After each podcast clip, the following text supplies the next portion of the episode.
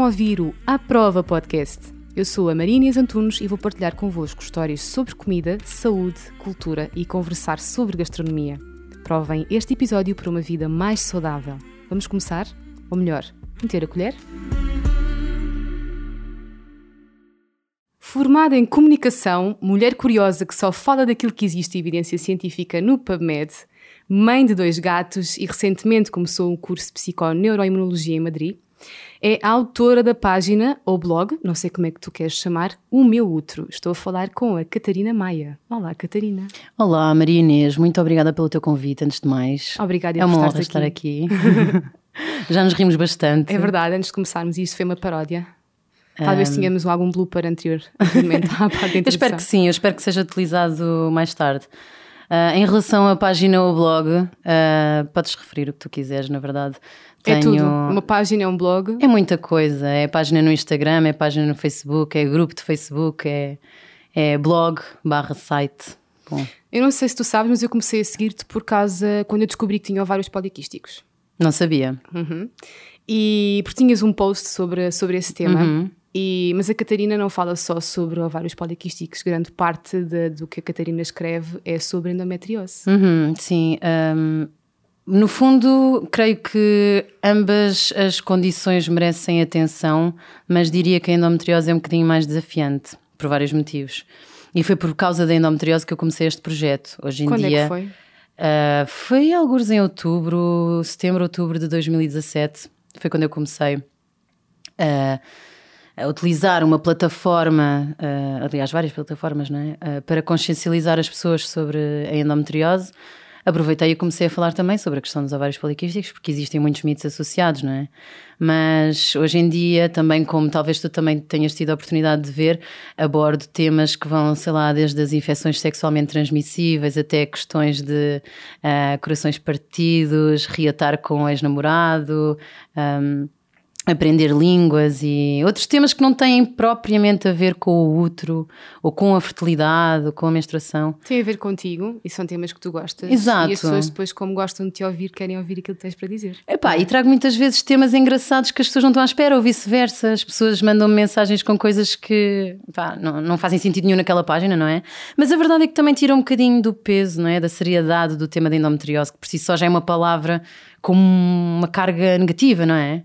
Nem precisas de saber o que é, que é endometriose para ouvir a palavra e já ficares um bocadinho de pé atrás. Como é que foi eu. quando descobriste que tinhas endometriose? Um, eu já desconfiava que tinha a doença, mas uh, enfim, isto acontece. Ainda não havia a página ao meu útero? Não havia esta página, portanto foi mais difícil uh, chegar à informação. Mas consegui chegar à informação e levar aos médicos a minha suspeita. O problema é que, hum, desde que eu comecei mesmo a levantar essa questão até ter o diagnóstico, ainda foi há algum tempo. E hum, primeiro eu soube que eu tinha adenomiose com uma ecografia endovaginal, que é aquela com a sonda, não é? Que é introduzida uhum. na vagina. E eu já tinha feito este, este tipo de ecografia e nunca me tinham detectado nada, mas depois fiz com um especialista e detectaram. E eu não sabia o que é que era, mas no fundo é um tipo de endometriose, vá. Há quem se refira a ela também como endometriose interna. Uhum. Uh, aí não tive grande choque porque eu não sabia o que é que era adenomiose. E o médico que me disse foi que se eu não quisesse engravidar, que não me preocupasse para já eu quero engravidar um dia, não é? Mas não agora. Portanto, ah, então se não quero engravidar já, tudo bem. Toma a pílula descansadinha, depois logo se vê. A pílula. Um problema é um tema interessante para nós falarmos daqui a pouco. Sim, não, não, eu, eu repeti porque eu disse pi, quase pílula. Ah, desculpa. Eu não tinha percebido que era por causa disso. Eu dei-me conta. Vamos ter não sei quantas mil visualizações por causa disso. Sim, porque falámos sobre pílula. Pílula. Uh, e quando tive, passado pouquíssimo tempo, consulta com um médico especialista na doença, uh, epá, e ele quis saber uh, todas as minhas queixas, como é que funcionava o meu intestino, se eu tinha dor durante a penetração que tenho. Não sempre, mas tenho sim. Um, tenho um intestino muito preguiçoso, tenho cólicas menstruais e, enfim, aquele rol de sintomas que eu muitas vezes menciono e, e eu sabia que o próximo exame ia ser uma ressonância magnética. Estou-me a alongar um bocadinho, eu já vou uh, straight to the point de como é que foi quando recebi o diagnóstico. E, e ele disse-me que íamos fazer ressonância magnética, mas pediu para me observar. E eu fiquei tipo, what? Como assim? O que é que ele vai fazer? E como ele sabia quais eram as minhas queixas, que era muito na zona lombar, aqui nos nervos, atrás da, nas costas, O toque que o médico me fez foi muito doloroso, mas doloroso ao ponto de eu ter que sair marreca da, da, da sala de observação. E ele disse-me, pois, de facto, é muito provável que tenha endometriose aqui na zona dos ligamentos sacroiliacos. Pá, quando ele me diz isto, eu começo a chorar. A minha mãe estava ao meu lado, mas a chorar mesmo, tipo, as mãos a tremer, a tentar controlar, não é? Tipo, Já sabias o que, é que era? Uh, opá, sabia falar, mais ou menos. Sim. desconfiavas, não é? Eu desconfiava disso e a minha prima tem endometriose uh, e tem uh, dificuldade em engravidar e, e, foi a primeira coisa que eu pensei. E quando saímos de lá, a minha mãe disse: oh, filha, mas não é nada que tu não soubesse já. E a mãe, ele disse que eu tenho endometriose. Mãe, ah, eu percebi a adenomiose. Eu, também não é muito melhor. mas, mas sim, a adenomiose eu já sabia. E eu estava muito aflita, a minha mãe, pronto, estávamos a pagar a consulta, um, consulta patrocinada por mãe, e quando vamos à casa de banho, eu estou assim muito a tremer, a tentar controlar-me, e a minha mãe, mas oh, filha, mas o, tipo, o que é que foi? O que é que isto significa? A minha mãe estava assim muito abalada e eu comecei a chorar e disse, eu quero ter bebês, eu não vou ter bebês. Pá, foi, não foi nada fixe. E eu sei que é isto que passa pela cabeça de muitas pessoas que descobrem uhum. que têm endometriose, e é um mito. E outras doenças? E outras doenças que tenham ovário poliquístico, ovários também, poliquísticos, sim. Só, é? Tudo o que tem a infertilidade associada, claro, causa medo, mas é claro. é importante referir e sublinhar que quem tem endometriose, só 30 a 50% das pessoas é que são inférteis. Uhum. E isto não significa que nunca irão engravidar Exatamente. também. Infertilidade não quer dizer que não podem engravidar, quer dizer que têm dificuldade nos primeiros Exatamente. 12 meses, não é? E que provavelmente, uh, no caso da endometriose, têm que fazer um, fertilização in vitro, por uhum. exemplo, outro tipo de tratamentos, mas epá, não sabemos quais, qual é que é, não, tão, tão cedo não querem engravidar, portanto, se calhar é um assunto que não, não, não merece tanta energia da minha parte, mas é, é sempre um, um, tema sensível. E existem muitos outros fatores que podem ser controlados, não é? E que podem Sim. ajudar não só na parte da, da, da sintomatologia associada, Sim. como também na, como, uh, na questão da fertilidade. Dieta, na questão da fertilidade anti-inflamatória. Na questão da fertilidade, no geral, sim. Uhum. Em relação à endometriose, não há informação científica que que ofereça uma base sólida para dizer Exatamente. que sim, que isso vai acontecer, mas é a suspeita de muita gente, não é? Da mesma que, forma que também não existe uma base sólida para explicar o que é que é endometriose, na verdade. Exato. Não é? Sabemos que é uma doença inflamatória. Sim. Já agora, o que é que é endometriose? Em termos práticos, a endometriose. Estou-te é... a perguntar a ti porque tu és especialista nisto. Sim, tornei-me especialista por minha própria vontade. Exato. Então, nós temos uma camada que reveste o interior do nosso útero chamada endométrio e que serve para acolher um óvulo fecundado e uh, nutrir, no, no fundo, não é? O embrião. Se não existe um óvulo fecundado, acontece a menstruação, que é composta também por endométrio, que descama, não é? Portanto, o endométrio espessa na altura da ovulação e descama na altura da menstruação. Quando existe endometriose, existe tecido semelhante ao do endométrio noutras partes do corpo. Normalmente na zona pélvica, supostamente, mas pode acontecer em qualquer parte do corpo. Estas lesões de endometriose podem causar muita dor, uh, podem causar também dificuldades em termos da própria locomoção da pessoa, se afetar alguns nervos, como o caso dos ligamentos sacroiliacos, ou pode acontecer também na, nos pulmões, pode causar pneumotórax. Os sintomas mais flagrantes são as cólicas menstruais e, e, problemas intestinais. Normalmente as pessoas com endometriose têm crises de diarreia inexplicável ou têm o intestino muito preso, que é muito associado também ao síndrome de intestino irritável. Uhum. Tanto que a ciência tenta um bocado debater se ou os sintomas de intestino irritável são também da endometriose ou são duas condições que andam uhum. associadas. associadas. Mas eh, sim, muita gente tem o diagnóstico de síndrome do intestino irritável pensando, ok, então é isto que eu tenho, para mais tarde perceberem que, que têm endometriose. E em relação a, a, controlar os sintomas, de facto, a alimentação faz uma, uma diferença fulcral na, numa, na maioria das pessoas, eu diria sem medo, não em toda a gente. Pá, e não em toda a gente, na minha opinião, porque eu acho que nem toda a gente tem o acompanhamento devido. Seja porque uh, os profissionais de saúde que estão a acompanhar essas pessoas não têm competência para tal, ou porque são pessoas que não têm uh, capacidade uh, financeira de se consultar com um nutricionista, sei lá, cada duas semanas, três semanas, porque é um plano de alimentação e suplementação que deve ser um, orientado de acordo também com a reação da pessoa. Como tu sabes, e até já falámos várias vezes sobre isto, tanto no caso do intestino irritável como da endometriose, tu tens uh, alimentos como, por exemplo, os brócolos, a couve de Bruxelas, que são muito nutritivos, mas que há pessoas com endometriose que não conseguem. Uhum.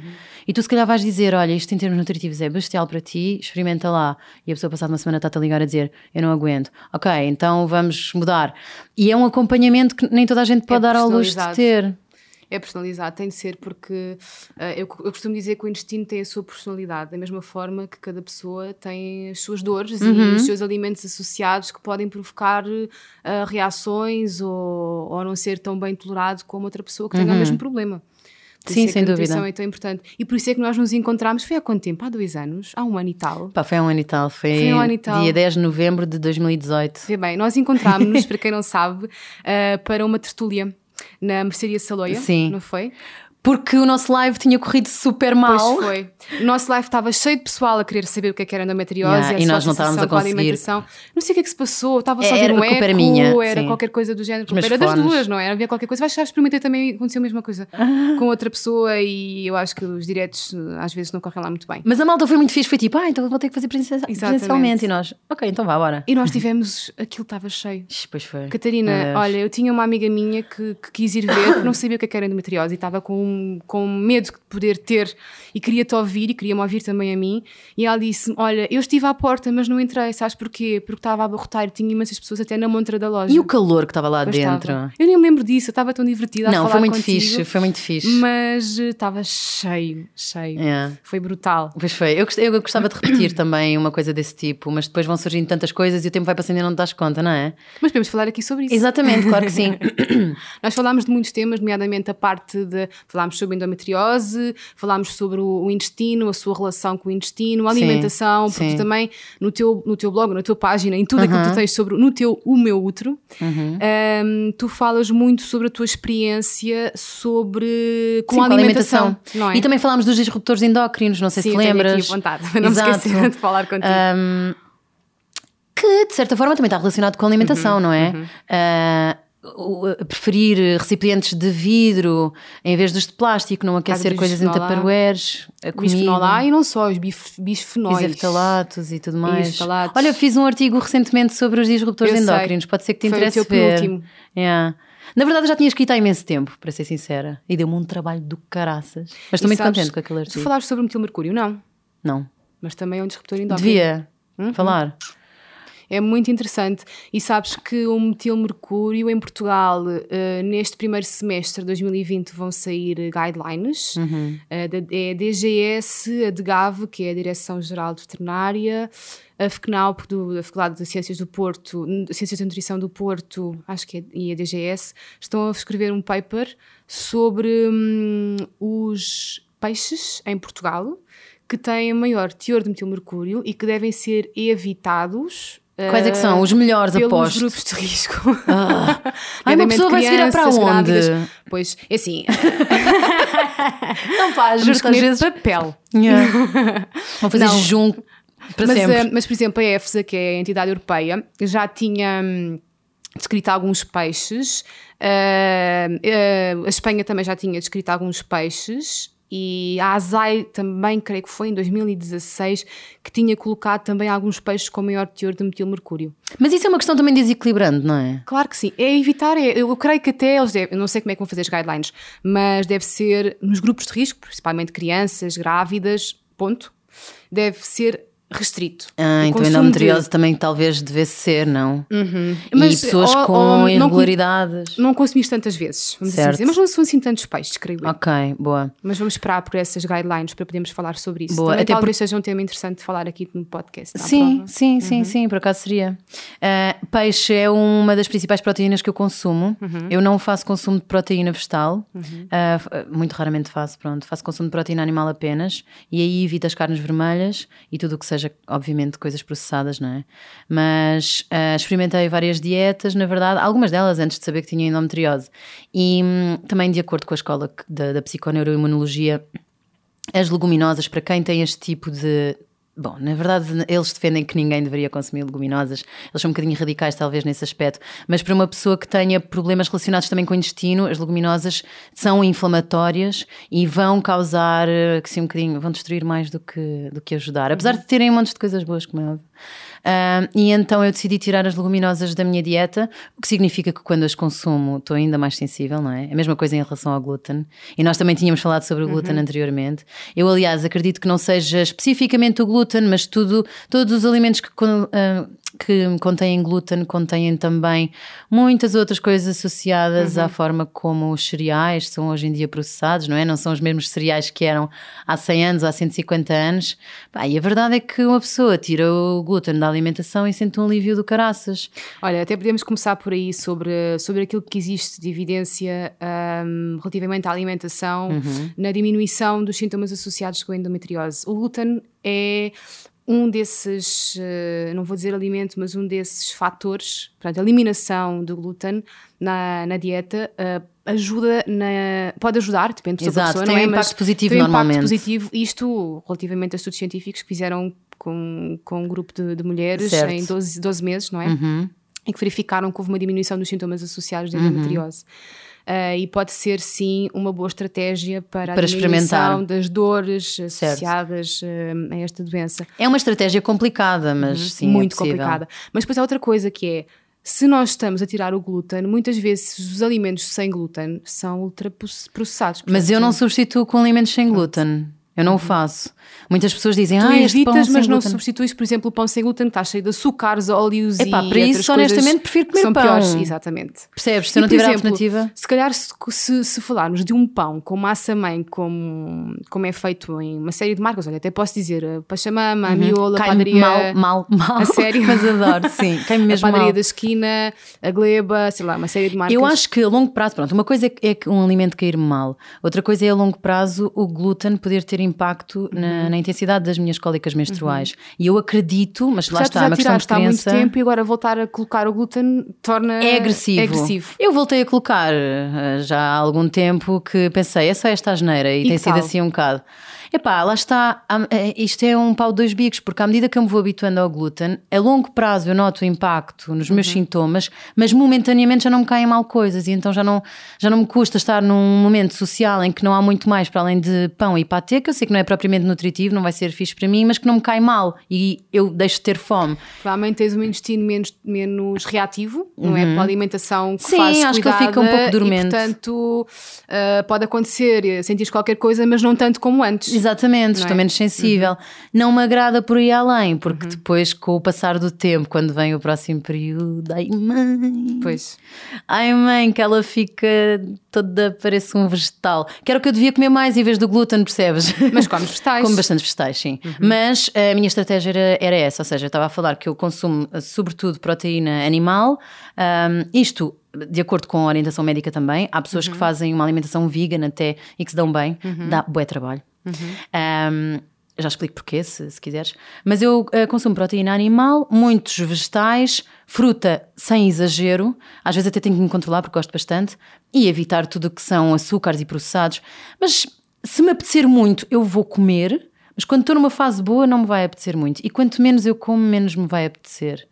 Uh, e ultimamente não tenho andado assim propriamente gulosa, gulosa, mas. O açúcar é tramado em tudo. Uhum.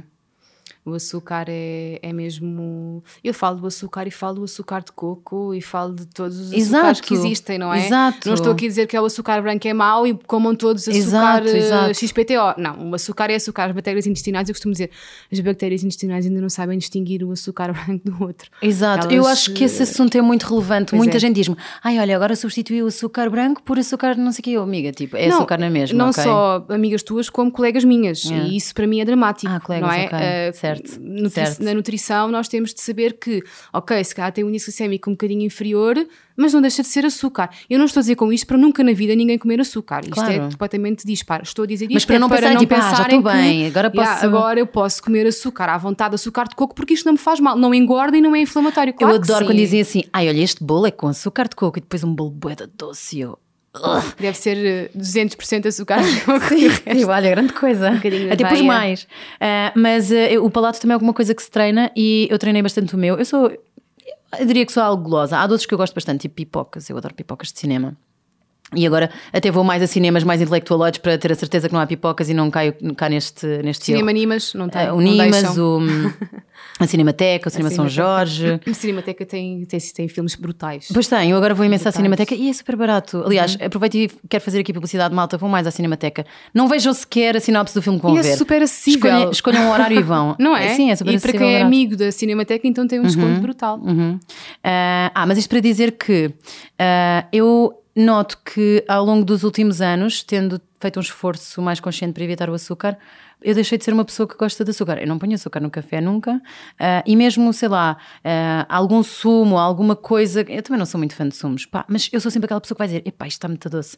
E toda a gente, não, por acaso até está bom. Limonada, por exemplo, eu adoro limonada. E claro que a limonada tem que levar açúcar, senão está intragável. E de vez em quando uma limonada sabe bem. As limonadas são sempre bué, bué doces para mim em qualquer estabelecimento comercial. Sempre. Então eu evito pedir limonada por causa disso. E o palato eu sinto muito isso. Vai-se habituando a tu ires cortando o açúcar e o sal e o que quer que seja, não é? Portanto, esses cravings. Bem, os cravings também têm uma sem açúcar, para quem tem sensibilidade dentária, já experimento, não sei se tu tens sensibilidade. Não, não tenho, não eu tenho. tenho. Arde muito. E eu não, como, não bebo sumos com açúcar, nem, nem Uhum. sou consumidora de sumos, eu costumo, gosto de comer fruta. Exato. Mas já experimentei limonada sem açúcar e os meus dentes gritaram, portanto, não Sim, para mim. ok. Não, eu não, não tenho isso. Estava-me a lembrar que eu deixei um ponto em aberto há bocado sobre a alimentação vegan ser difícil. E estou a imaginar Uhum. a malta vegan a dizer: peraí, ela é grande hater. Não é isso. Em relação à endometriose, houve muita malta hum, vegan que me disse: pá, para hum, controlares os sintomas de endometriose, como as cólicas menstruais, através da alimentação vegan, tens que usar muitos truques. Não comer as leguminosas enlatadas, que, isto já é uma noção Sim, básica, claro, ok? claro. Mas E, e não comam leguminosas enlatadas, a não ser que seja mesmo estritamente necessário. Vão para um campismo ou qualquer coisa, porque Certo. de facto. Co- comprar a leguminosa seca, demolhar durante X tempo, 24, 48 horas, o que for necessário, e cozinhar, tem um impacto completamente diferente no intestino, independentemente de termos problemas a nível intestinal ou não. E as latas acho que também têm disruptores endócrinos. Pois não é? têm. Acho não, tem, sei que têm. Ah, e- mas depois também há certas leguminosas que se devem evitar. Eu não sei se isso depende de pessoa para pessoa, eu não sei realmente essa lista. E também sei que, por exemplo, o grão convém ser descascado. E Uhum. há malta que faz isso, que descasca o grão todo antes de comer. Por E causa da mesmo endometriose. em sintomas de- associados com doenças inflamatórias do intestino, Uhum. há muita gente que descasca o grão. Epá, pessoal, eu não me ponho a descascar grão. Não, nunca na vida. Tipo, é o pior castigo que me podem dar. Ahm, ok, estou a exagerar, como é óbvio. Claro que eu preferia fazer uma alimentação completamente ah, isenta de, de produtos de origem animal. Pá, Nós estamos aqui a dizer, mas há muitas pessoas que conseguem tolerar as leguminosas na endometriose, não é? Sim, mas lá está, não é uma questão de tolerar, é uma questão do impacto que vai ter nos teus sintomas. E aí eu sinceramente não sei dizer. Sentiste diferença Sim. quando eliminaste? Sabes que eu antes de fazer. hum, Antes de saber que tinha endometriose, eu ali durante um ano e tal, oh, sinceramente não sei precisar quanto tempo é que foi. Eu não comia carne, nem peixe, nem mel, nem leite, nem nada disso. No fundo, estava praticamente vegan. Não sei se de vez em quando, às vezes, comia uma coisa ou outra, mas estava muito contente com isso. E foi das piores fases que eu tive em relação a- às cólicas.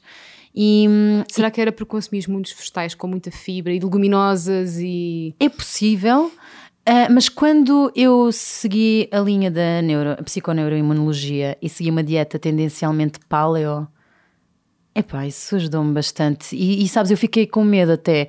Eu, eu sinto sempre que há de chegar o dia em que eu vou descobrir a pólvora e vou conseguir seguir uma dieta vegan que não vai ter impacto nos meus sintomas e que se calhar eu estou só a arranjar desculpas, não pelo comodismo, hein? não, é, não é pelo comodismo por gostar de carne ou de peixe, mas porque tenho mesmo medo de voltar a ter aquelas crises hediondas que tinha.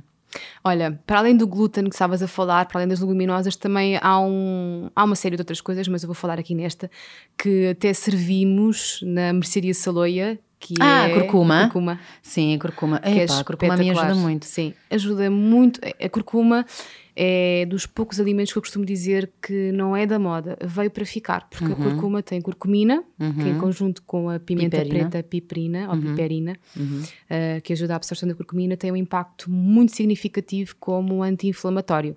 Ahm, O único senão da curcuma que eu já tenho vindo é a os dedos amarelos, Sim. para além dos dedos amarelos. Fogo e os lábios e, e- e a língua e os dedos. Ahm, não, o, o impacto hum, pode ser negativo em muito pouca gente que por alguma razão tem o intestino demasiado sensível. Eu não Sim, sei se alguma vez claro tivesse que essa queixa. Claro que sim, claro que sim. Malta que consome até uma dose baixa Sim. e que vai disparado para a casa de banho. Principalmente em tubérculo. Não estamos a falar no pó, mas sim em Ok. tubérculo. Porque está menos eh, processada, talvez. Ok. Ah, já tive gente a dizer mesmo que Uhum. não consegue, não tolera, e aí eu percebo que se calhar é necessário um maior trabalho sobre a saúde intestinal antes de se inserir este Uhum. Claro alimento. que. E tive uma única pessoa que me disse que no ciclo a seguir a experimentar curcuma foi o pior eh, ciclo menstrual que teve, eh, em termos de dores. Pode não ter sido por causa Pode disso, mas a pessoa nunca sido. mais quis experimentar Pois, e foi só claro. esta pessoa. Claro, essas coisas não se experimentam duas vezes, não é? Quando Exato, nós sabemos exato. que custa, acabou. Opa, quando tens a impressão que é aquilo, Claro. mais vale, sim, Mais eu vale, percebo. claro. É um bocado como eu e a dieta paleo. É a mesma coisa que na minha consulta vir um, um utente com uma doença inflamatória no intestino e dizer, eu dizer-lhe assim: olha, vamos experimentar, mas experimentar tem um custo. Não, eu não costumo dizer isso, eu não, eu não gosto de dizer, vamos experimentar. Experimentar, eh, experimentar tem um custo e pode ser um custo de uma semana ir à casa de banho constantemente Uhum. Sim, de ou dores. dores completamente Sim. dispares. Portanto, a exp- a experiência às vezes tem um custo muito grande. Sim. Sabes que eu também noto uma coisa em relação à suplementação. Não sei se em relação à curcuma podemos falar de suplementação, porque também é um tempero, não é? Que vamos incluindo na nossa, nas nossas refeições. Mas para mim tem que ser uma dose assim grande todos os dias. Eu às vezes noto que parece que o meu corpo se habitua, sabes? Uhum. E então eu faço ali umas pausas. Eu não sei garantir, eu não sou eh, nutricionista, nem sou expert Mas em nem eu própria suplementos. sei se existe habituação da curcuma num organismo. Eu tenho essa sensação. Então volta e meia lá dou ali uma pausazinha de duas, Mas três, tu quatro fazes semanas. suplementação de curcuma? E não, eu faço em pó. Eu faço em pó. Ah, porque eu gosto muito. hein? Quem não tolera o sabor, acho recomendável fazer consumo da curcuma através de cápsulas. E existem boas ofertas no mercado. Ah, eu, quando experimentei a primeira vez, foi em cápsulas e foi Uhum. Seis por dia, duas a cada refeição. E ajudou-me bastante mesmo, eu senti mesmo a diferença. Agora, não consumo uma dose tão elevada de curcuma, também por preguiça, pá, é porque aquilo. Eu bebo tipo um curcuma latte, ou lá como é que aquilo se chama, ahm, todos os dias, ou quase todos os dias, e beber mais também torna-se enjoativo. Uhum, Claro que sim. Olha, outro, outro, outro composto muito interessante é o resveratrol, Ah, sim. não é? Ah, não, claro ser que em existe- suplemento ou existe em copo de vinho. Existe no vinho, mas depois o vinho também ah, tem as, as suas desvantagens. Olha, sabes, para mim o pior problema do vinho é que um copo nunca vem só. Nunca quer vir só. Sobretudo se a companhia for boa. Exatamente. Ai meu Deus, uma pessoa já está às duas da manhã a pensar: ai, meu bendito resveratrol uh, a inundar o meu corpo inteiro. Mas sim, É o resveratrol, é a epigalocatequina galate, que é um extrato do chá verde. Ok. Uh, com atividade imunomoduladora e que também inibe, uh, inibe a geogênese, portanto tem impacto positivo na endometriose. Eu não me lembro se tu falaste sobre o chá verde na, na Não tertúlia. falei, não falei. Eu acho Na que verdade, falaste. Falei. Ou foi o café? Foi o Café. por alto. O café, em teoria, não é a coisa mais indicada, apesar de que eu bebo. Gosto, não consigo. Tinha, tenho a noção que falaste qualquer coisa do género. Vícios. Ah, e os antioxidantes, apesar de dos estudos não se focarem em casos de endometriose, não é? Focam-se o quê? Em dores menstruais? focam-se como propriedades geral. Uhum. anti-inflamatórias no geral, eh, com a eliminação do stress oxidativo, eh, tem impacto eh, positivo nos processos reprodutivos, na maturação dos oócitos, fertilização e implantação. E são praticamente mediadores dos processos inflamatórios. Portanto, Uhum. Tem, acho que não, não, não me recordo de nenhum, de nenhum estudo com impacto que não seja limitativo Uhum. uh, sobre a associação do consumo de suplementação de antioxidantes com endometriose. Mas, por exemplo, tens a vitamina E e a vitamina C que têm bons estudos Uhum. com impacto com, na redução da inflamação e Vitamina D também. associada claro, a vitamina D em tudo. E, e- e as pessoas, nem só quem tem endometriose, muitas pessoas têm valores muito reduzidos Uhum. de vitamina D e os médicos nem sequer é uma, uma análise Bom, que eu, para eu, eu sobre isso tenho muito para falar, porque de facto, quando tenho os meus pacientes ou utentes, se eu pudesse trabalhar constantemente com um médico que me passasse as análises, era é das principais análises que eu peço, a vitamina D. Uhum. Uh, e já tive uma discussão com uma médica sobre isso, porque ela perguntou-me: então, mas você mandou-me uma carta do utente não sei quê a pedir para eu passar análises disto e disto e disto e disto. Olha, eu não pedi análises, porque eu sou nutricionista. Eu pedi-lhe a si, escrevi, a carta está dirigida a si, para a doutora X, passar análise ao utente X, porque ele é meu paciente, para além de ser vegetariano, eu precisava de saber como é que estavam os valores de ferro, do metabolismo de ferro, não é? Certo. E da cobalamina, ou vitamina Claro. B12, entre outros fatores. E ficou chateada comigo porque eu lhe pedi para ela, se concordasse, para um melhor acompanhamento meu como nutricionista, passar estas análises. Portanto, há médicos e médicos, não dizer que são todos iguais e, e. Sim, já claro. trabalhei com médicos espetaculares que até os próprios. Aliás, este, este meu pedido de análise foi elaborado por um médico, para mim. Portanto, há médicos fantásticos que concordam e que até dizem: olha, esta se calhar não faz sentido, mas esta faz. Uhum. Mas há outros que realmente não sei o que é que se passa. Não sei se há algum problema em passar análises. hum, Não sei, sabes, também a questão dos valores ideais de vitamina D é muito discutida, apesar de que é óbvio quando os valores são muito baixos. E depois existe sempre aquela ideia de, ah, mas vivemos num país com muito sol. Sim, está bem, mas estás fechada no escritório o dia inteiro, só à noite é que estás na rua quase, a não, é? que estejas. a não ser no verão. A não ser que estejas de manga curta o dia todo a apanhar sol. Sim. Dia todo não digo, mas pelo menos 30 minutos por dia, ou 20 E minutos. isso até é? poderia ser feito por muita gente. Mas é muito difícil. Mas porque tu sais é de casa, entras no carro, prático. entras no carro, Sim, sais é do carro, vais para o trabalho. almoço, se calhar podias, mas de repente está frio, está chuva, quer dizer. Não temos essa cultura. Exato. Uh, o Reino Unido tem Sim, essa não. cultura de a seguir ao trabalho, irem para uma esplanada. Também tem a cultura de beber cerveja, não, ainda bem que nós não temos tanta cultura disso. Temos algo. Depende. Já até temos. Mas é fechado, não é ao ar Sim, livre. sim, sim, Mesmo que sim, esteja sim. frio, nós, nós somos muito comodistas nisso e gostamos de estar quentinhos. Epá, não sim. sei, gosto de ir ao arco de cego. Ah, agora já não bebo muita cerveja, mas pronto. Está bem, mas mesmo assim eu não vejo assim. eh, Não estou a ver o pessoal eh, assim dos escritórios sim, eu e todo, todo, todos juntos irem beber a cerveja, ou beber um Sim, café, ou certo, apanhar certo. sol. É verdade, não não estou a ver isso. Estou a ver o pessoal enfiar-se no carro e ir para casa. Olha lá, a cerveja é um fermentado, não é bom para o intestino? Não. Porque depois leva um processamento e as bactérias desaparecem. Oh. fogo, eu bebo uma cerveja, vivas. eu Tens a vou- kombucha, que é interessante. Eu vou correr para a casa de banho. e Eu estive em Berlim em outubro. Não faz mal que eu fiz isto no Instagram. Pá, eu tive. Eu, Não faz mal porque. Não faz mal contar esta história, estava eu a pensar. Não, tu não me fizeste olhar nenhum, mas eu é que estava a pensar. Acho que estava a responder isto a mim mesma. Pá, eu, eu, quando bebo cerveja, normalmente tenho que ir a correr para a casa de banho e fazer cocó. Pá, meu Deus, eu entupi a sanita e a casa de banho era unissex. Nós éramos as primeiras pessoas a chegar. Eu cheguei ao pé dos meus amigos e eu, pessoal, bora bazar rapidamente porque as, pessoas, as próximas pessoas vão apanhar uma surpresa horrível e vão saber que fui eu. Foste tão querida. Pá, isso acontece sempre. E fugi, deixei-lhes ali aquele presente. Mais um bónus para este podcast. Oh meu Deus. Por acaso, no outro dia estava a falar com a Catarina Ferreira Pinto sobre a questão de- do, do tabu da menstruação e de Uhum. não se falar e não sei o quê, que há gente que usa o argumento: epá, ai é, ai é o tabu da menstruação, então é o tabu do cocó. Ah, eu vi. E eu, é, mas é verdade! As pessoas têm bem problemas em falar sobre cocó. Claro.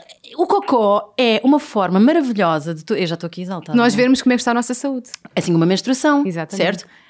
E é bem mais fedorento. Permite-me que, que eu diga para quem nunca menstruou, o cocó. Quer dizer, depende, não é? Se o teu intestino estiver bem, não é, não é assim tão fedorento. Estás-te a rir. É pá, eu adoro quando vem com esse argumento que eu digo, têm razão, pá. Agora, o cocó não está associado a um género, não é? Ah, tanto homens como mulheres fazem cocó, se bem que às vezes acho que as pessoas acreditam que as mulheres não fazem cocó, não é? Claro que não. É por isso que eu estava- já a fazer sinal. Não fales sobre isso. porque Há muita gente que não sabe Eu- que as mulheres fazem cocó.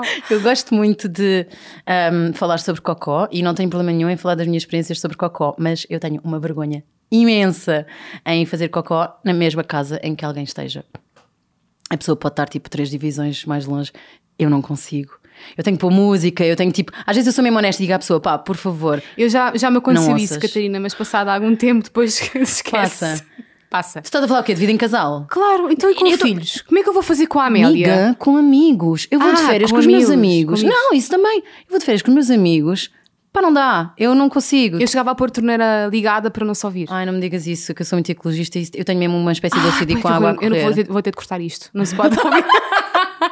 Opa, já não o fazes, espero. Já não o faço, Se claro fizeres, mente, por favor, porque. Não, não, não, mas não, não posso fazer. Então eu tenho uma bebê em casa, é de porta aberta. É. Independentemente de estar lá Pá, o Francisco ou não, é assim. Epá, eu tenho Só quando estão lá amigos e isso é que não, mas. Ou família, mas. Agora, xixi, não tem problema nenhum. Aliás, eu até gosto de fazer xixi de porta aberta, que é uma coisa muito estranha, eu não sei porquê, mesmo que tenha tipo família, amigos, claro que sempre pessoas da minha confiança.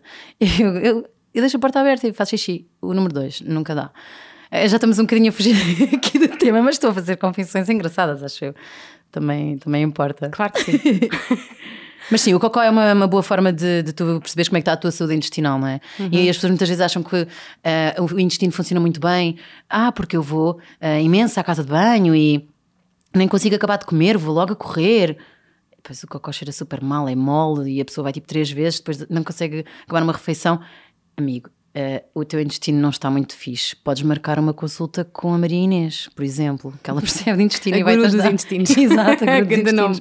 Vai-te dar aí probióticos e coisas assim. Olha, probióticos também é um é interessante, não estou a falar só sobre suplementação, mas estou a falar sobre os probióticos a nível alimentar também, não é? Uhum. Uh, o kefir, sim ou não, dependendo de, de, se come ou não come lacticínios. Ah, tens o de água também. O de água, uh, o kefir, o kefir, o, a kombucha. Eu consumia muito kefir na altura uhum. em que uhum. estava completamente focada na dieta, era uma coisa que eu consumia diariamente. Não dá muito trabalho, mas para mim já é demasiado trabalho. Chateia-me ter que estar ali. Não, não, não consegui gostar daquilo. horas estares a. Não é nada de outro mundo, na verdade. Eu sou é um bocado preguiçosa. É uma questão de prática, não é? Ao Sim. fim e ao cabo. Pá, não sei, porque eu, quando me habituei a fazer aquilo foi quando eu percebi que seca, pá, não gosto nada de fazer isto. Pois. E depois comecei a deixá-los, coitados. Mas notaste diferença positiva? Ah, pá, na altura também fiz uma, uma, série, uma série de, coisas, de coisas. Uh, e fui fazendo que, que me ajudaram bastante. Por exemplo, uma coisa que eu também notei muita diferença foi a melatonina. E isso eu fiz na altura do, do kefir. Mas pronto, a melatonina, malta, não se automediquem, é um suplemento que deve ser tomado sempre com orientação médica, até porque pode ter interferência com alguma medicação que estejam a fazer. Uh, mas a mim ajudam bastante, e existem vários estudos até. Melatonina é a hormona do sono uhum. e o, o, suplemento é tomado muitas vezes também para reorganizar os sonos, em malta que está a viajar ou malta que trabalha em turnos, etc. É? Mas em relação às cólicas menstruais pode ajudar bastante, portanto é uma dica para quem, mesmo quem não tenha endometriose uh, ou não saiba que tem endometriose, uh, pode ser uma coisa a considerar. Falaste com o médico, eu falei com o endocrinologista sobre uhum. isto. E houve algo mais alguma alteração a nível alimentar que tenhas feito? Nesse processo? Opa, sim. Uh, ou, que tenhas, ou que estejas a fazer agora, ou que tenhas mudado? Sim. Um, o espaçamento entre refeições. Comecei a espaçar, por indicação médica, as refeições no mínimo 4 horas, 4 a 6 horas, mais uma vez, a psiconeuroimunologia defende que nós comemos demasiadas vezes e que o ideal não é comer pouca quantidade muitas vezes ao longo do dia, é comer uma quantidade generosa, mas pronto, para não ficares a abarrotar. Uh, duas a três vezes ao dia. É pá, mas olha, eu, eu, eu, vou discordar um bocadinho sobre isso. Na tua situação pode fazer sentido. Mas, por exemplo, quando eu tenho uh, uma consulta de obesidade, ou quando tenho uma consulta com distúrbio do comportamento alimentar, um excesso de peso, uh, pode acontecer ser vantajoso fazer refeições de 3 em 3 horas, por exemplo, porque uhum. vai prevenir tu teres um ataque uh, de compulsividade uhum. posteriormente a isso. Sim, acho que aí também tem muito a ver com a questão psicológica, não é? Na questão da psiconeurologia. Claro, claro que sim. O, o, a, a, o foco é, é, exclusivamente físico neste caso, nesta uhum. explicação. Epá, e agora honestamente não me lembro do argumento e devia ter feito este TPC se calhar. Mas uh, basicamente o organismo produz uma substância ou um conjunto de substâncias inflamatórias de cada vez que tem que fazer a digestão. É esta a tese deles. E hum, essa, essa substância em doses moderadas, ok, em doses elevadas a longo prazo vai contribuir para uma inflamação generalizada, não é? Uma baixa inflamação generalizada do organismo e não é bom para nenhum tipo de condição. Pronto. Uh, e a verdade é que no início gostava-me bastante de passar muito tempo sem comer, mas depois, é, honestamente, é mesmo uma questão de hábito e, e consegui ficar 17, 18 horas sem comer tranquilamente, não, sem ter fome mesmo, e, e a sentir-me até com uh, níveis de energia uhum. mais elevados e uh, as minhas pernas menos inchadas, porque de facto eu acho que nós temos muita tendência, sem nos darmos conta, de comermos demasiado. O petiscar. Yeah. O petiscar, Catarina, nisso eu, eu, eu, concordo, porque de facto um, nós temos muita tendência de não parar e fazer uma refeição. E nós não nos damos conta tendência... que estamos a petiscar também. Exatamente. Pensamos, fogo, eu hoje comi bem. Comi isto e comi isto. Então, e, e aqueles meios? Uhum. Uh, Mas mesmo a refeição. Uma, uma, fatia de queijo, pedis com um bocadinho de pão, pedis com umas nozes, pedis com. Exato. Durante o dia. Exato. Pode estar exato. constantemente a comer qualquer coisa. Exato. E depois Ratar. alguém tem umas batatas fritas aqui, depois tens aquilo ali, depois as patinhas elásticas que também ou, podem quando ter... trouxe um bolo e eu provei um bocadinho, uhum. portanto há sempre qualquer coisa para Mas mesmo para num, num prato, tu não concordas que temos uma tendência, talvez cultural, se calhar, de encher o prato com demasiada quantidade de comida. Sem dúvida. E nem estou a dizer pessoas que tenham imensa fome. Sim, no sim, geral. no não é? geral, claro que Aquilo sim. que as e pessoas parece consideram mal quando tu vais comer a casa de alguém, principalmente família, quando dizem assim, ah, não chega, chega, só isto, Yeah. não é? Uhum. É muito cultural. É muito cultural, pelo menos no nosso país, é muito É. cultural encher, o prato e, e parece mal quando tu dizes que não queres mais, parece Sim. que não estás a gostar da comida. É má educação, não é? É Porque é uma educação. manifestação de carinho oferecer-te comida e para ti Sim, também é uma manifestação dúvida. de carinho aceitares Aceitares. a comida. Claro, é, é sinal que estás a gostar. Yeah. E repetires. E que estás a. E a repetires. Exato. Sim. E muitas vezes não, é, não chega só a encher o prato, temos de repetir. Sim. Pois é, é isso. É, é que. Ai, está tão bom que eu é vou repetir, comum. não é? Sim, É a gula, não é? Ai, está Mas tão bom depois que eu vou ficar por aqui. Ninguém diz isto, está tão bom, mas eu vou ficar por aqui. Exato. Ai, mas estás, vais ficar por aqui porquê? Porque estás dieta. Aham, Mas não aham, gostaste? aham. Não é? É sempre Sim. eh, julgamento. Um, então pronto, essa foi uma das diferenças que eu fiz. Eu comecei a espaçar mais as refeições, habituei-me a isso perfeitamente, super tranquila, não, não desmaiei, não, não, não fiquei cá com cravings e nada disso. Até foi das melhores fases da minha vida. Depois, em termos de conseguir manter esta dieta, mesmo a força psicológica, percebes? É porque às vezes é mesmo tipo, pá, olha que se lixe, já estou tão bem dos sintomas, sinto-me tão bem há tanto tempo, olha, já não tenho doença nenhuma. Honestamente, foi um bocado isto que aconteceu na minha cabeça. Cometi ali uma série de asneiras e, depois Pensei, ah, é só essa asneira, é só aquela asneira. E depois é tipo, mano, onde é que eu vim parar, caraças? Eu já estava tão bem encaminhada e agora está tudo a voltar outra vez. Afinal, eu tenho uma doença, hello. Ah, ok, bora encarrilar. Será que esta palavra existe? Encarrilar existe. Encarrilar novamente. E pronto, olha, começo a notar que ando um bocado aqui e ali, aqui e ali. Mas depois também noto que as asneiras que eu cometo ah, é um bocado. Para outras pessoas não são asneiras. É claro que, pronto, estar a relativizar desta forma é mais ah, para me descansar psicologicamente, mas é tipo, ai, que horror, hoje comi um pão com manteiga. E depois penso, ok, foi só um pão com manteiga, calma. Não foi. Por acaso não como pão com manteiga, não sei o que é que usei este exemplo. Ah, mas não foi assim uma coisa horrível. Uma pizza. Às vezes como pizza. Mas imagina, não foi uma cena de comer uma pizza, depois comer um gelado, depois ir beber uma Coca-Cola e depois ir comer pipocas para o cinema. Estás a ver? E isto é horrível. Mas eu, para mim é horrível se calhar ter comido um bocado de pão com patê antes do jantar. Percebes? Estou a dar um bocadinho de perspectiva. Pá, corta esta parte, se calhar, estou muito confusa. Não vou nada cortar. Podes cortar à vontade. Acho que fiquei um bocadinho confusa. Mas pronto, sim. Não, eu percebi perfeitamente. Ou seja, para ti, se calhar, o que tu consideras uma asneira que tem impacto nos teus sintomas, não Uhum. é? E na tua percepção da endometriose, ah, pode não ser uma asneira para outras pessoas. Exato. Pode ser até o normal e pode até não Exato. fazer mal, não Exato. é? Se bem que o pão com manteiga também não sou muito apologista. Pão Sim, com é. queijo, se calhar. Mas não, é, sei. não é nada nutritivo, não é? Pão com sim, abacate. sim, por exemplo, que é o que eu mais gosto. Mas tenho muito também tendência para a autocrítica. Opá, pronto, e acho que é normal, não sei. Ainda por cima, com o projeto que eu levo, não me sinto nada satisfeita quando cometo esse tipo de asneiras e fico mesmo tipo, bolas, ah, quero ser a pessoa que nunca comete asneiras. Mas isso não acontece. Isso não existe. E nas tuas redes sociais as pessoas eh, respondem-te a- quando tu dizes: Olha, comi isto e tive estes sintomas. Olha, espera, eu também já fiz isso e já me aconteceu mesmo. Ou... Pff, esse tema é um tema que me interessa bastante e sobre o qual eu nunca falei, que é quando eu ponho coisas assim, o meu quarto completamente desarrumado, que às vezes eu penso, pá, não vou pôr esta foto. Ou uma foto em que, não sei, as coisas não estejam bem arranjadas, ou ah, bolas, acabei de comer bué, ou sei lá, bebi imenso aquela noite. E as pessoas ficam, fogo, que alívio, já não me sinto tão sozinha. Mas eu, ao mesmo tempo, também não quero validar isso, porque eu sei que há gente que me quer levar como um exemplo. E o que eu não quero dizer é tipo, já malta, é na boa.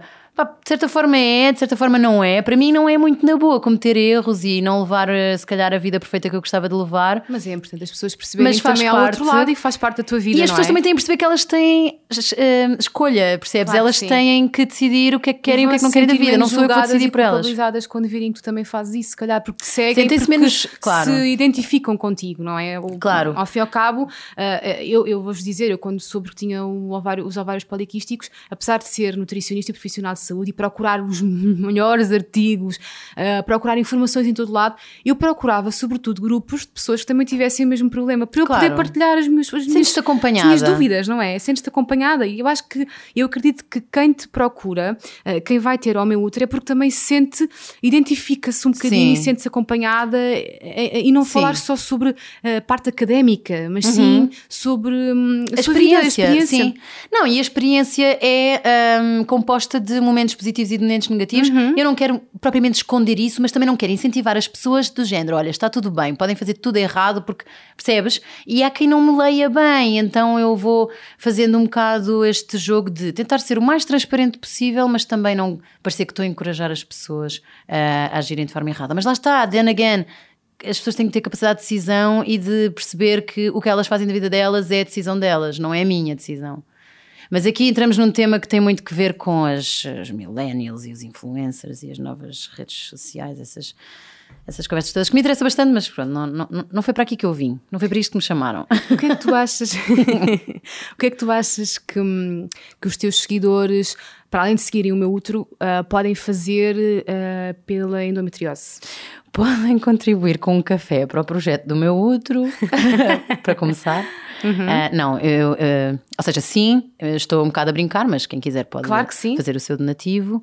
Um, uma coisa um muito café. importante e fácil, exato, pagar um café, no fundo é, é, um donativo que me fazem online através de uma plataforma. Uh, mas uma das coisas mais importantes é deixarem de normalizar a dor menstrual, uhum. deixarem de achar desejável e aceitável que uma pessoa do sexo feminino e do género feminino, um, deva ter dor e deva ter eh, maior capacidade de gerir a dor. Mas sabes que eu acho que isso é por ignorância. Não, não, não, é, não é ignorância no mau sentido, é a ignorância das pessoas não saberem que Nunca existe realmente dor uhum. e que existe realmente uma doença que associa-se à dor com a menstruação. Agora sabem, os meus seguidores sabem, então eles claro têm que parar de normalizar isso, que acho que é o que já fazem. Claro. E de fazerem questão de. Já, já tive muita malta a dizer-me: olha, eu por acaso não ia dizer nada naquela determinada situação em que não sei quem se estava a queixar das menstruais, mas decidi intervir e, e, valeu a pena, sei lá, encaminhei a pessoa para procurar ajuda e, e, essa ajuda existe e essa ajuda pode fazer a diferença na vida de uma pessoa.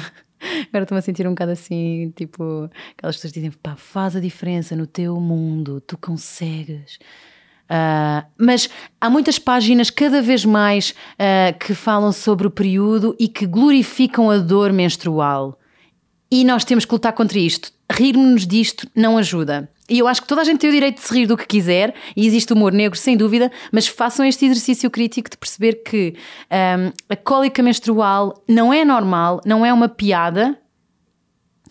Eu não sei muito bem como é que é de construir este argumento, mas aquela coisa de, ai sim, eu quando não estou com o período, uma menina sorridente, eu quando estou com o período, tipo uma menina a assassinar pessoas, estamos no fundo a continuar a normalizar uma situação que não é normal, não é suposto tu sentir-te completamente fora de ti quando menstruas, não é suposto sentir este tipo de dores, podes encontrar ajuda, e podes continuar a fazer as tuas piadas ao mesmo tempo, mas pelo menos sabes que isso não é uma situação desejável. Uhum. e acho que o passa-palavra e a mudança de comportamentos é o caminho para isso. E depois, eventualmente, uh, sinto que a lei pode ser que comece a acompanhar, que comece a haver maiores apoios para as pessoas que têm endometriose, tanto em termos de, de, de encontrar diagnóstico como de tratamento, uh, até em termos corporativos, as empresas estarem mais cientes de que esta doença limita muitas vezes quem, quem sofre dela. Eu um, acho que isso é muito importante, Catarina, e, e não existe assim uma grande consciência para isso. Não, de todo. Acho que é necessário haver empatia por quem realmente sofre de cólicas menstruais seja ou não por causa de endometriose, porque muitas vezes as pessoas não estão diagnosticadas, ou muitas vezes não é por causa de endometriose, uh, e, e, não existe empatia em relação a isso, e, e, pronto, olha, no fundo é uma coisa que, com a qual temos que lidar, e, e estas pessoas, em vez de serem marginalizadas, estas pessoas, estou a falar de mim também, pá, temos que ser ouvidas, validadas e ajudadas. E é isso que eu quero que as pessoas saibam, pronto. No fundo é isso. Quais são os teus próximos projetos com o meu outro? Uh, é assim, eu gostava de dizer que é segredo porque há muitas surpresas a caminho, mas Uhul! eu, como sempre, não, mas não é verdade. Eu simplesmente não. É verdade, sim, eu já sei de algumas coisas. uh, eu também gosto de passar muito aquela imagem de pessoa que não sabe o que é que está aqui a fazer. Uh, a verdade é que eu sei, sei sim o que é que estou aqui a fazer, tenho aí algumas ideias. Mas não pode ah, mas não. Epá, então. poder até podia, mas depois, sei lá. É surpresa. É então, isso. estragava depois as surpresa. coisas Depois as coisas não acontecem como uma pessoa quer, ou depois, sei lá, quando acontece a malta já não está tão entusiasmada. Mas pronto, o meu outro é um projeto que tem muita presença nas redes sociais, mas hum, vai levar um twist aqui e acolá, acho que posso dizer isto. Que se vai focar cada vez mais noutros temas que não exclusivamente a endometriose e as cólicas menstruais. Pá, e não posso avançar muito mais. Que outros temas, por exemplo? Um, Epá, eu quero começar. Bem, eu não posso entrar em detalhes em relação a isto, porque ainda é uma ideia que eu estou a cozinhar muito na minha cabeça, mas um, vou. Um, Como é que eu digo isto? Vou, vou fazer por. Uh, ir buscar o melhor de vários artistas e tentar fazer uma cena muito engraçada. Não posso dizer mais. Mas okay. eu depois conto. Tá bem. Esta minha. Então, essa eu não sei. É uma ideia que já foi amplamente discutida com amigos e pessoas de, pronto, da área de, das artes. E, e é recebida sempre com, com, com largos sorrisos e com palavras de apoio. E eu, antes de pôr uma ideia em prática, tenho que começar eh, a cozinhá-la na minha cabeça durante uhum. muito tempo. Pronto, e depois, um, olha, fiquem atentos, mas é, vão seguir a página claro e curtir. Que sim, e, claro que sim, vão atentos. adorar a página da Catarina, é espetacular. é espetacular. Grazie mille. Queres acrescentar alguma coisa? Epá, não, na verdade não, acho que já temos já falámos para mais. manga. Já, já falámos, estamos aqui, aqui há uma hora quase. Não, não sei. Não, acho que não. Eu acho que estamos há mais. Há mais de uma hora? Eu acho que é possível estarmos há mais de uma hora, sim. Ok. Eu não sei há quanto tempo. Pronto. Mas olha, foi um prazer. Obrigada, Espero que estes Catarina. momentos se repitam uhum. e, e desejo tudo do bom e do melhor para o teu projeto, para a Amélia e para, olha, para a tua vida. E para vocês que estão a ouvir. Exatamente, e para toda a gente que nos está a ouvir. Espero que tenha sido elucidativo. Olha, muito obrigada, Catarina. Adorei estar aqui contigo. Mais uma vez, tu tens uma voz espetacular e partilhas aqui conhecimento muito útil. E não só aqui, mas na, na tua página barra blog, barra tudo e mais alguma coisa, estes projetos todos. Obrigada, que bolas. É, é mesmo Grande muito lisonja. importante, é mesmo muito importante e eu fui uma das pessoas que, que encontrei na, no meu útero uh, um cantinho onde eu pudesse partilhar também, ouvir as tuas experiências uhum. e sentir-me, ok, não estou sozinha nisto. Por, por isso, obrigada. Queria só concluir com uma coisa muito rápida, porque Sim. não disse na altura. Sim. Uh, tu falaste dos ovários poliquísticos e de infertilidade, uh, também é uma questão um pouco um, enganadora. Uhum. Há muita gente que chega à minha página a achar que nunca vai ter filhos porque tem ovários poliquísticos. Tu tiveste a Amélia, tens Sim, ovários é poliquísticos, é correu tudo bem. Sem Há muita gente que tem ovários poliquísticos e tem filhos à primeira. É verdade. Há muita gente que não tem qualquer problema e não tem filhos logo à primeira. Sim, ovário poliquístico não é sinónimo de infertilidade. Exatamente, e há muita gente que acha que sim, porque os médicos não é sinónimo de não conseguir engravidar. Exatamente. mas há muitos médicos que dizem: olha, você tem ovários poliquísticos, portanto não vai engravidar. Nunca me chegaram a dizer isso. Eu não percebo, mas isto acontece. Mas acredito. E eu vou partilhando na minha página coisas que os médicos às vezes, infelizmente, dizem. Sim, sim, sim. E vou desmistificando sim, com artigos científicos, com dados estatísticos. Portanto, malta, toda a gente tranquila, vamos todos ter filhos e pronto, acaba tudo em bem. Obrigada, Catarina. Mais ou menos, há pessoas que não vão ter filhos, mas depois vão acabar uh, com outro tipo de missões na vida. Porque não têm esse é objetivo, não é? Exato, sim. Olha, obrigada, eu.